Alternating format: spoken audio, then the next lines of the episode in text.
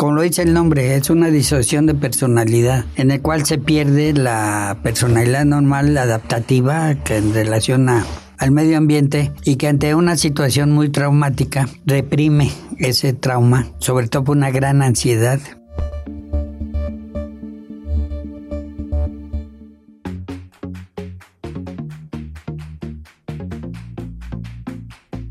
Salud, turismo, cultura, deporte, educación. Eso, y más, es lo que somos. ¿Y quiénes somos?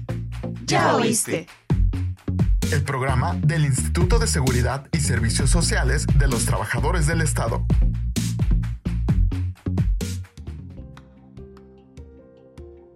Hola, soy Claudia Mejía y estamos en un nuevo episodio de Ya Oíste. Hoy nuestra idea es hablar sobre, no sé si la gente que nos está escuchando ha visto estas películas que se refieren a los trastornos de personalidad. Yo le decía al doctor que está con nosotros fuera de micrófonos que la más conocida, creo yo, era la de Fragmentado, que tiene diferentes personalidades. Pero él me comentaba de una película que se llama Las tres caras de Eva. Yo no la he visto, pero saliendo de aquí la voy a ver. Bueno, para no hacerles más rollo, está conmigo el doctor Héctor Lara Tapia, que bueno, nos va a hablar de estos trastornos porque también ya me comentó que son diversos, son distintos. Entonces, bueno, empecemos. ¿Cómo está, doctor? Muy bien, muchas gracias por la invitación. Pues como me comentaba fuera de, del aire, explíquenos qué son estos trastornos. Estos trastornos básicamente se caracterizan, como lo dice el nombre, es una disociación de personalidad, en el cual se pierde la personalidad normal adaptativa que en relación a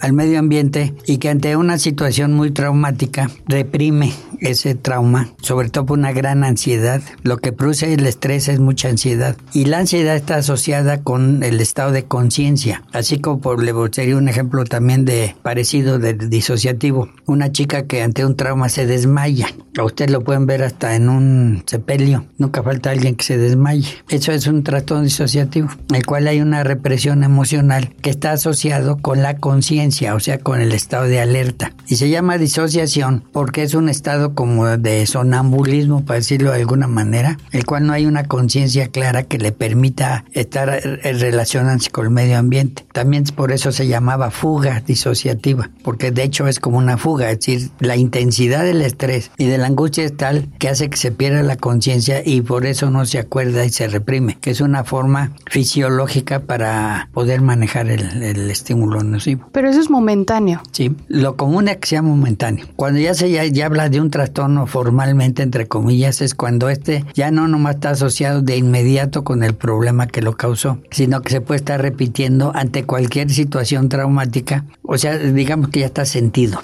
Y entonces es una forma de reaccionar que tiene que ver con la personalidad. Entonces la gente se acostumbra, entre comillas, a responder de la misma manera, pero no lo hace conscientemente. Es decir, pierde la conciencia en ese sentido y puede hacer un montón de cosas sin que se dé cuenta. Por ejemplo, antes de venir aquí, vi una paciente que acaba de, por cierto, es psicóloga, para que vea que también... A todos. A todos nos da porque el estrés y... El, ella tiene un niño de dos años que acaba de enfermarse de la epidemia esta que hay ahorita de niños de neumonía mm. y entonces parecía que tenía gripe o eso y total se lo tuvo que llevar y a lo que le llevaron le dijo pues tiene una neumonía, tiene que quedar, etcétera. Y cuando salió del hospital, dice que de repente, cuando se dio cuenta ya estaba camino a Cuernavaca. En vez de irse para su casa, iba para Cuernavaca, sin que se hubiera dado cuenta. Hasta que se conectó por allá, este, a medio camino, y dijo, pues, ¿qué, qué hago por aquí? Esa fuga es una amnesia disociativa. Wow, pero eso lo que genera es tanto estrés. Así es. Pero puede ser varios. Eh, eso puede ser un estrés muy severo. Por ejemplo, le pone el caso una chica que secuestra o que hay acoso o abuso, porque una de las cosas es que toda esta gente ya tiene antecedentes de algún tipo de trauma. Entonces, pues son muy lábiles y pueden reaccionar ante un estímulo que aparentemente no sea tan severo, pero digamos, como ya está sentido, la respuesta que va a tener no va a ser tan normal como la que pudiera ser cualquier gente, sino la va a multiplicar. El estrés tiene que ver con cambios fisiológicos y en el caso de la disociación tiene que ver con una estructura del sistema nervioso que es la formación reticular, que es la que tiene que ver con el estado de vigilia y es la que regula el sueño y, la atención. Entonces, por eso en ese momento puede haber problemas de pérdida de memoria en la cual actúa como si fuera una sonámbula, que el sonambulismo sería un ejemplo de, una decisión. La diferencia es que el sonambulismo sí es una enfermedad que ocurre durante el sueño, pero sería así el caso de la amnesia histérica y la fuga histérica o la fuga disociativa sería básicamente la misma fisiología anormal que está incluyendo este, estas estructuras del sistema nervioso. Pero también la gente está, tiene un nivel de mucha sensibilidad para reaccionar de una forma exagerada ante estímulos que aparentemente no son tan intensos, pero pues está respondiendo así porque ya está habituada a estar reprimiendo. Por eso no es raro que se encuentre niños o adolescentes que han tenido abuso en la infancia o que han tenido problemas, en lo cual tiene esa fuga. La, y la amnesia disociativa es la más frecuente. Y esa es muy frecuente. Ya los casos de trastorno de personalidad, eso ya son muy, realmente son bastante raros. Pero sí sucede. Ah, claro, sí, sí, claro, sí. suceden que por eso está en la clasificación de enfermedades. Sí quiero hablar un poquito de eso, pero antes quisiera saber de este trastorno disociativo. ¿A todos nos puede pasar en algún momento? No, es decir, eso depende de la madurez de personalidad y la forma de afrontar los problemas que tenemos. Es decir, esta es gente muy lábil. Es decir, la disociación ocurre en gente que ya está muy sensibilizada y es muy diferente a lo que puede ser una gente que tenga más madurez o que haya tenido problemas que los haya resuelto en una forma adecuada. Porque esto también lo que está implicando es que está guardado, ahora sí que tienen sus guardaditos y entonces es como un vaso de agua que le está hecha y hecha hasta que se riega. Y en este caso pues puede ser un evento traumático. Le voy a poner otro ejemplo que ha habido muchos durante los terremotos y durante lo que pasó. Uno puede ver hasta videos en, de Acapulco y uno ve muchas crisis disociativas. ¿Por qué? Pues la gente que perdió todo de repente ya no sabe ni dónde anda. Eso es una fuga y es una amnesia disociativa. Es muy, muy evidente ver qué te está pasando, ¿no? O qué te pasó en el momento. Entonces es muy importante que esas personas sean tratadas. Por supuesto, por supuesto, porque este tipo de problemas es muy disruptivo. Entonces simplemente no pueden tener una vida normal, porque ya tienen una sensibilidad tal que ante cualquier problema, con cualquier cosa que ellos sientan la misma presión o la misma amenaza, en automático van a reaccionar así. No, y como su paciente que nos comentó que ya estaba en Cuernavaca, pudo haber tenido algún accidente. Sí, porque ni cuenta Y eso tampoco es raro hasta en accidentes. Eso es muy común, por ejemplo, en accidentes automovilísticos. Ahora es que anda uno por otro lado mentalmente, ¿no? Pero la, una cosa es ser distraído y otra cosa es no darse cuenta. La disociación es cuando no se da uno cuenta. Sí, pierden la memoria. Sí, sí, la, con el, la conexión con el medio ambiente que nos están escuchando, si alguna vez en algún momento le sucedió, así como dice el doctor, pierdes la conciencia y de repente no estabas en tu casa y ya estás en,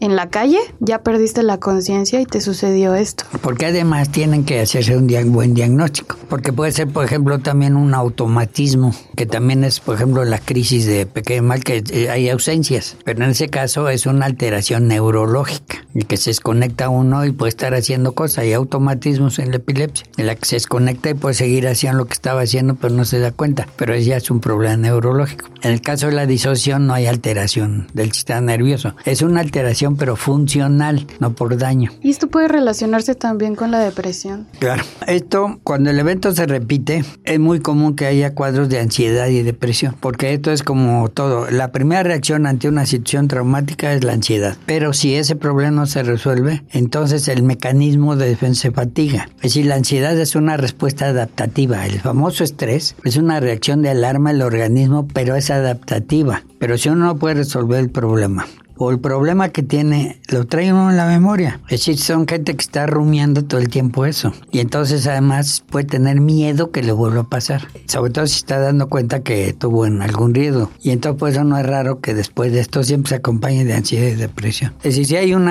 problema de disociación, lo primero que tiene que ver es si tiene que ir a ver un psicólogo o un médico. Eso no se quita solo.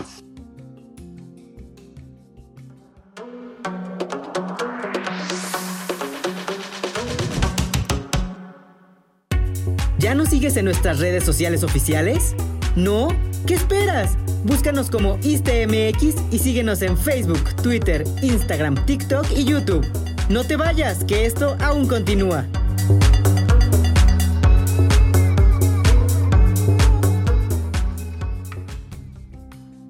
Claro, Claro que puede llegar al suicidio también. Eso es también eh, se ha descrito, pero en realidad la conducta suicida en México es muy peculiar también. México es del país que tiene los índices más bajos del mundo por nuestra forma de ser. Espérate tantito que sea lo que Dios quiere. El examen es hasta el viernes. No pasa nada. No pasa nada. Eso se llama el modelo de confrontación pasiva. El estrés muy mexicano y es muy adaptativo. Pero sí lo hace. Pero aquí en este caso lo que quiere decir que tiene un conflicto. Y entonces eso sí genera depresión. Normalmente va a encontrar la, la ansiedad y depresión van junto con el trastorno disociativo. El trastorno disociativo lo que llama la atención porque es el estado de conciencia el que está alterado. Por eso es tan llamativo. Porque hace la cosa en automático, ni se da cuenta de lo que está haciendo. Pero por eso le decía, tiene que descartarse también que no va a ser un problema neurológico. Ahora, no hay que confundirlo con este otro trastorno que es de personalidad. Es una variante.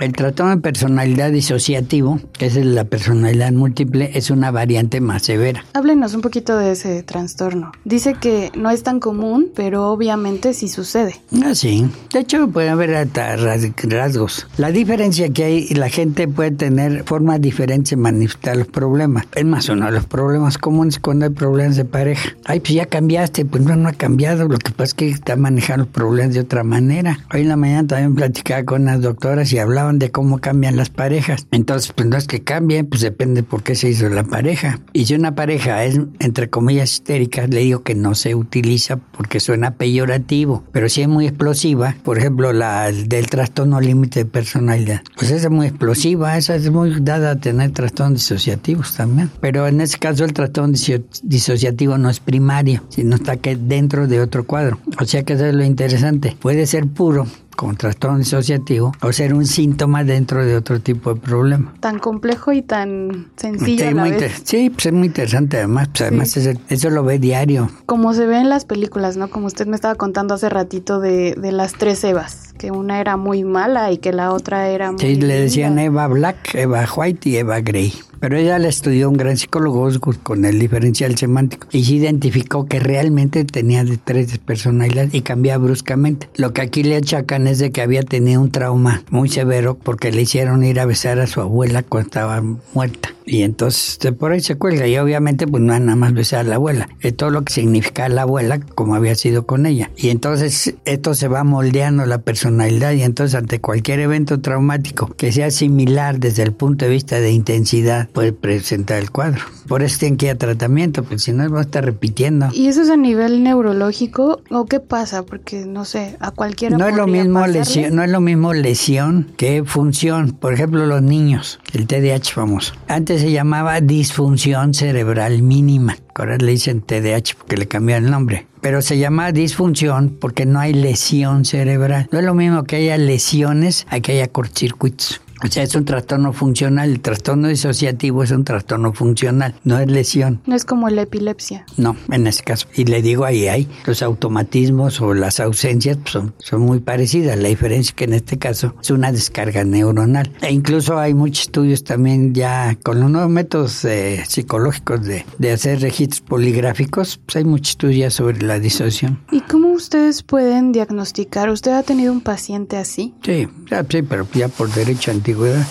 Sí, pues yo estuve en el, antes de estar en la lista, estuve en el Instituto Nacional de Neurología, ahí ya era otra cosa y de concentración. Y pues ahí había, son enfermos neuropsiquiátricos, por eso la psiquiatría es muy diferente. Y como es de concentración, pues sí ve uno. Incluso hay casos en los que, ahorita me acordé de algunos que tuvieron que pedirle hasta, tenía una personalidad y hablaba en húngaro, aparentemente. ¿Y eso cómo es? O sea, si hablaba húngaro y nunca lo estudió. Pues no, pero todo el mundo pensó que era húngaro. Hasta que llamamos a un, este, un miembro de la embajada. Y dije, no, pues eso no es un ganado. Eso se lo inventó, ¿no? Pues sí, y ese tipo de cosas sí pueden tenerlo. Ahorita estaba recordando también un caso de un asesino serial que se hizo pasar por, diagnosticado por trastorno múltiple, de personalidad múltiple, y en realidad no lo tenía. Solo fue que... Sí, le parece para salvarse. De, es lo mismo que decir yo no tengo la culpa porque no está yo consciente de lo que sea. No, pues es muy diferente. La, la personalidad del, del, del delincuente es una personalidad muy patológica. Sí, y hay muchas cosas que puede hacer, ¿no? Y además siempre son inocentes. Pues sí, ahí lo importante fue que se diagnosticara bien. Y es lo de cajón, pues es lo mismo en este caso, porque puede ser lo mismo una plática casera y otra cosa es verlo a nivel especialista. Y por ejemplo, estas personas pueden tener una vida normal, entre comillas. De hecho, sí. O sea, mientras no se le toque el conflicto, la pueden tener normal. Pero con sus personalidades. No, porque no son duraderas, estos son como flashbacks. Así puede tener un periodo, pero dura poco. No, no ¿Y después puede surgir otra o sigue siendo la misma personalidad? No, no. Ese es el chiste de la personalidad múltiple, que realmente está estudiado con pruebas de personalidad, pues tiene que ser un psicólogo bien entrenado, que realmente tiene una persona. Es decir, todos tenemos rasgos de personalidad diferentes. Por ejemplo, si usted es muy puntual, son rasgos obsesivos de personalidad, pero no es un trastorno obsesivo, porque no está siendo incapacitante, simplemente son rasgos de personalidad. Si usted es muy limpio, muy pulcro, bueno, pues eso son rasgos obsesivos también. Si es muy, este, dramático, pues a lo mejor le sirve para hacer canciones. Ahorita que venía para acá en la ambulancia, todavía venía yo lleno la música de Juan Gabriel y de, no me acuerdo qué otro, y yo decía, pues este cuate era, en qué momento de su vida emocionalmente estaba así. Sí, o sea, uno tiene rasgos, uno tiene rasgos de personalidad de todo. Tenemos rasgos de ansiedad, tenemos rasgos depresivos, a lo mejor uno es melancólico, pero mientras no sea incapacitante y no de síntomas, pues uno su vida normal. Problema del trastorno disociativo que es muy disruptivo. Es decir, esos periodos le impiden que tenga una buena relación con el medio ambiente y además son muy lábiles ante cualquier situación traumática que les recuerde o tenga la intensidad del problema que lo originó, van a reaccionar así. Todo Entonces yo, sí, claro, pero eso ya son rasgos de personalidad. ¿Cómo aprende uno a afrontar los problemas? Esta gente es muy lábil, de hecho diría que es muy madura. A comparación de lo que uno puede pensar. No, lo que pasa es que mucho de esto se origina desde problemas de la infancia. El niño tiene mucho a reprimir cuando ha tenido problemas de esto. Y, se va moldeando, se va, moldeando como un rasgo de personalidad. Y si no lo sacó a relucir y no lo resolvió, pues ahí lo tiene guardadito. Entonces, ante una situación de, de, de intenso, de que le produzca ansiedad, pues va a reaccionar igual. Sí, ante esa alarma, como la alerta sísmica, ante esa alerta, saca, ¿no? Y se manifiesta como... y hay muchos, le voy a poner ejemplo, quien tiene también muchos de esas reacciones disociativas. Lo que tiene estrés postraumático. O sea, todo se relaciona. Sí, sí, y es el mismo mecanismo. Pueden ser traumas, pueden ser este. Por ejemplo, ahí en el lista tenemos mucha gente que está, que ha tenido, por ejemplo, mucho acoso laboral. Incluso maestras que, que ahorita están con el Jesús en la boca porque los papás se han vuelto muy agresivos. Y además siempre tienen razón los papás. Entonces, hay gente que ya está muy sensibilizada. Y si ya tenía un guardadito por ahí, pues no es raro que lo saque. Y otra forma es también la que sale corriendo, ¿no? Con crisis de excitación y no se da cuenta en ese momento de lo que está haciendo. Que aquí es, bien importante porque uno podría decir, ay no, como decía, yo tengo bipolaridad o yo soy así porque así nací o yo pienso esto porque así es como debe de ser. Y luego le, nosotros le hemos agarrado la pata a la vaca porque para no herir susceptibilidades se quitó el nombre, por ejemplo, neurosis. El término neurótico lo único que quiere decir es de que es debido a una causa real, eso es lo que quiere decir, pero pues usa peyorativamente, pues nadie lo usa. Es más, hubo un evento hace muchos años en Estados Unidos, por eso le pusieron trastorno. Ha propuesto el bipolar, pues que soy bipolar, pues que porque cambio mucho de ánimo, pues creo que no. El bipolar es un psicótico, esta fue la realidad de la psicosis maníaco-depresiva, es igual que la esquizofrenia con otras características. Y entonces, porque usamos un lenguaje, pues, pues porque además pues, lo usamos coloquialmente, ¿no? Pero en realidad es otra cosa, tiene otro nombre y se come con otra cosa, ¿no?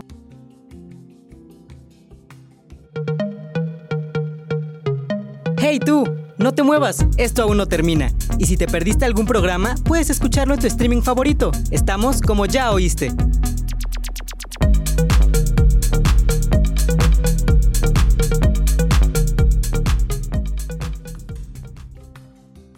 La neurosis también es un trastorno. Pues sí, sí, pero la neurosis quiere decir que es debido a una causa real. Se utiliza para contraponer el término psicótico que está fuera de la realidad. Y lo neurótico, no todo es neurosis. Uno puede tener rasgos neuróticos de personalidad, la puntualidad, la limpieza. Este puede tener una personalidad obsesiva. Puede tener una reacción obsesiva. Si yo salgo con mi Ferrari de la agencia y me lo chocan luego, luego yo puedo tener un evento traumático Sí, Pero es una reacción, ese tipo de ¿Por qué se llaman reacciones neuróticas? Porque son debidas a una causa real, no tiene ningún ciencia. Cuando uno habla de neurosis, quiere decir que uno ya perdió el control o que ya tiene síntomas. O sea, tengo insomnio, tengo depresión, yo ya no puedo enfrentar mis problemas igual. Entonces, en ese momento ya hablo en neurosis. O sea que tu personalidad ya se te salió de las manos. el la personalidad no sea la conducta. mano. Sí, sí. Igual si yo tengo, yo, acá todo mundo tiene sus mecanismos de defensa para la bronca. Cuando yo pierdo ese control, lo está haciendo ya disruptivo con mi vida cotidiana. O tengo síntomas como insomnio, depresión, que en ese momento ya hablo de neurosis, pero pues es una palabra. Había un psicólogo que decía que sean palabras camión porque cualquiera se sube en ellas, ¿no?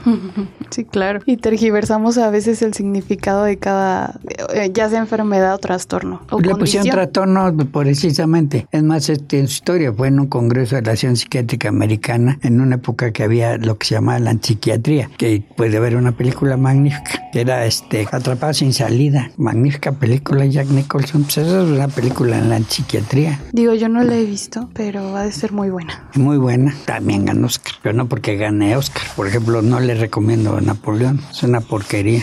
Híjole, Sale acaba uno de, de enojado. romper mi corazón. No, pues sale uno. Tenía enojado. muy buenas reseñas. No, pero cualquiera que vea ese Napoleón es un bufón. Digo, si usted conoce a Napoleón, le pues, sale con el hígado hecho, con una crisis disociativa. Y- ah, Quiero, omito, se me olvidó de qué se trataba. ya, ya, es Napoleón, ¿qué? No, para eso le recomiendo. Mejor película de Napoleón es de Sergei Bondachurk, que se llama Waterloo. Hay muchas películas de Napoleón.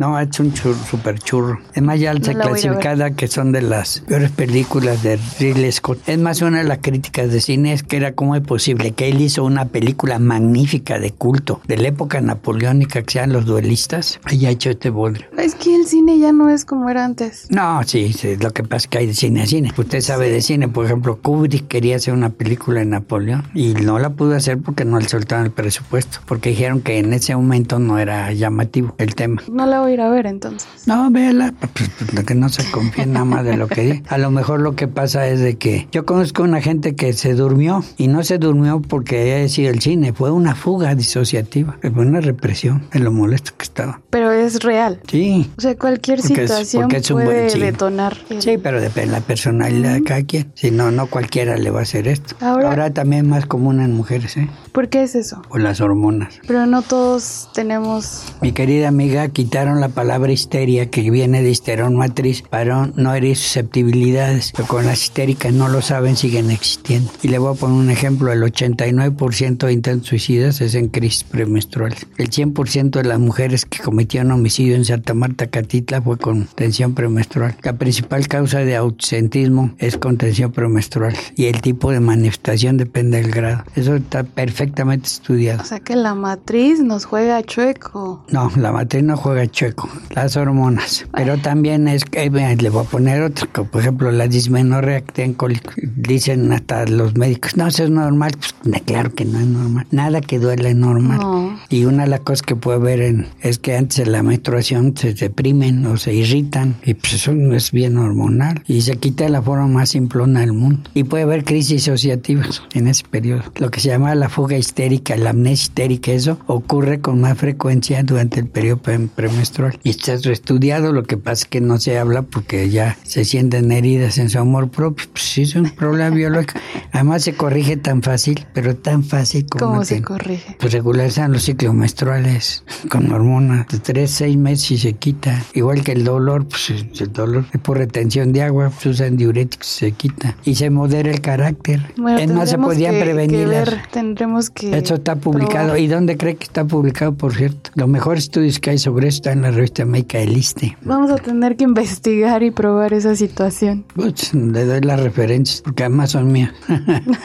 Muy bien. Ahora, cuando, por ejemplo, ya hoy en día tenemos... ¿Quiere que le dé a propósito a bibliografías así resumidas ver, de de esto? Sí, sí para la Sí, por, por ejemplo, lo que me decía el trastorno múltiple personalidad, pues sí existe, pero la realidad es que es rarísimo, rarísimo. Súper raro, pero puede suceder. Pues sí, pero pues que son garbán de libra. Yo diría que cada vez que uno vea uno de esos hay que llamar a todos los colegas para que lo conozcan. Así, así de raro es. Lo que pasa es que es muy llamativo. Y es muy llamativo pues, porque todo lo que suena... La psiquiatría puede ser muy llamativa y se presta mucho a estas cosas.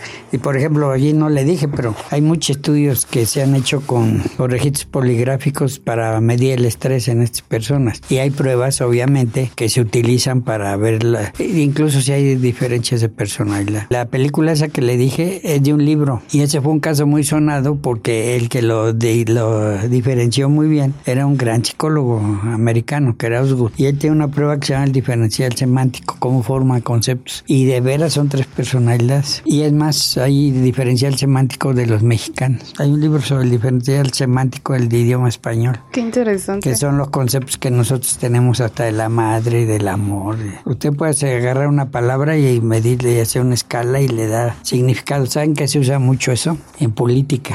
En Estados Unidos lo usan mucho, se usa mucho en marketing. Por ejemplo, cuando metieron un whisky japonés, que no puede ser whisky porque es japonés, que el Sontori, uno le pone el concepto, así como forma conceptos, lo acepta la gente, se lo pone. El concepto de valor de lo que es la Coca-Cola es igualito al concepto de la madre en México. En México se metió el concepto de Coca-Cola con rasgos de lo que es la madre. Ay, no. Pues sí. Ay, no. Pues sí. Qué pues, decepción. Pues sí, así es. Y por ejemplo, para meter el whisky Sontori, ¿qué palabra, qué significado tiene semánticamente el samurái? Un guerrero. Todos los valores que tiene el samurái salieron para la propaganda del whisky Sontori. Eso usa mucho en mercadotecnia, también. Y se usa en campañas políticas. En Estados Unidos lo usan mucho. Ahí nomás hay dos partidos, el republicano y el demócrata. La usan mucho. ¿Qué tipo de conceptos tiene? Y se van sobre eso. Pues para finalizar, aquí vi una parte que decía cuándo acudir al, al especialista o a una persona especialista en estos trastornos. Cabe que se repita, porque como dice una golondrina no hace verano. Si tuvo una vez un evento y ya no se vuelve a repetir, pues a lo mejor. Pero si se está viendo que ante cualquier situación de estrés usted está reaccionando de una forma exagerada o que la limita para hacer su vida cotidiana, es el momento de acudir. Y no dejar el tratamiento. Claro que no, porque además se quita. Y además ya hay muchos tratamientos. Le voy a poner un ejemplo. Antes era cuéntame tu vida, cosa nunca acaba. Aquí el único chiste es identificar cuál fue la causa, pero las técnicas nuevas lo resuelven porque hay técnicas cognitivo-conductuales que se recrea en pensamiento toda la situación traumática y se le enseña cómo relajarse, para que cada vez que se presente, él hace ejercicio de relajación hasta que se extingue. O sea, esta no es de cuenta tu vida, es un psicólogo y es una técnica cognitivo-conductual. ¿Para que se usan los chochos, los antidepresivos y eso no resuelven problemas? Pero ayudan a que uno pueda controlar la ansiedad, que no sea subirle el nivel de tolerancia a la atención, para eso usa. Y se avisan, porque no es magia, porque a veces la gente la suspende porque dice, ay, me voy a hacer adicto. No, pues lo que no. no lo que pasa es que tiene que saber que los problemas se tienen que resolver. Y a veces la gente se siente muy bien con medicamento y pues ya no quiere. Y ahí se sigue a la mexicana, aguantando al marido. Y dice, pero me va a oír mi marido. ¿Cuántos años tiene casado, señor? 35 años, pero un día me va a oír. Dentro de estos 35 años me va a oír. Y si yo tengo problemas conyugales, pues tengo que resolver. Ahora, si estoy teniendo crisis de esas, estoy incapacitante, tengo riesgo, pues hay que tratar. Estas personas que reniegan un poquito de la ayuda psicológica. Eso son cosas culturales. Si la gente no le tiene confianza, pues sí. Le tiene más confianza a un brujo. Sí, pero claramente. O que vaya. A lo mejor la curan mejor en, este, en el mercado de, de, Sonora, ¿no? Con no, veladora de chango. Tienen un problema. Se llama pensamiento mágico, pero pues sirve. Todos tenemos algo de pensamiento mágico. Por ejemplo, si yo voy en peregrinación a la Virgen de Guadalupe, es pensamiento mágico, pero me está dando confianza, me está tranquilizando. Se vale. Pero también se vale acudir a un especialista.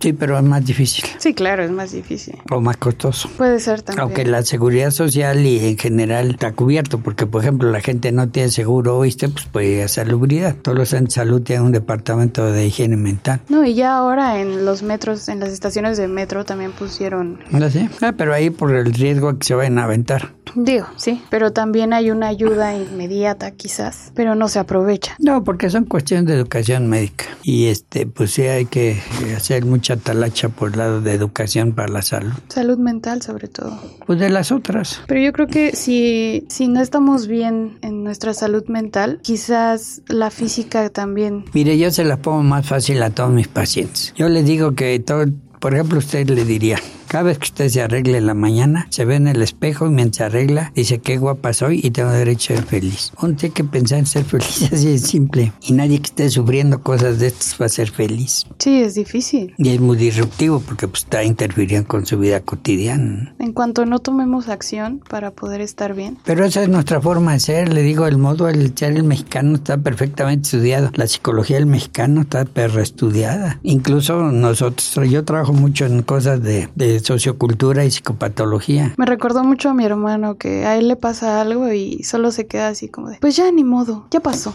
Eso se llama confrontación pasiva del estrés. Y para él está bien. Porque con eso se reduce la ansiedad. Es decir, esa forma el mexicano está estudiado que es para reducir la ansiedad, porque cada vez que querido ser activo, pues le, nos han invadido. ¿no?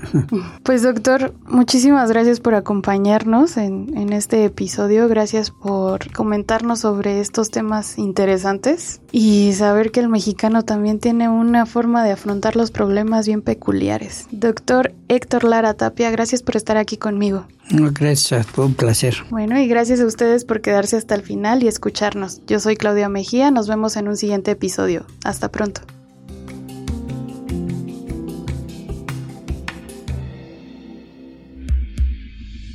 Este programa es realizado gracias a la colaboración de Claudia Mejía, Antonio Tapia en la producción, Cristian Ortiz y Ambar Mora en la producción ejecutiva. En comunicación social, Alma Rosa Rivera. En la dirección general del ISTE, doctor Pedro Centeno.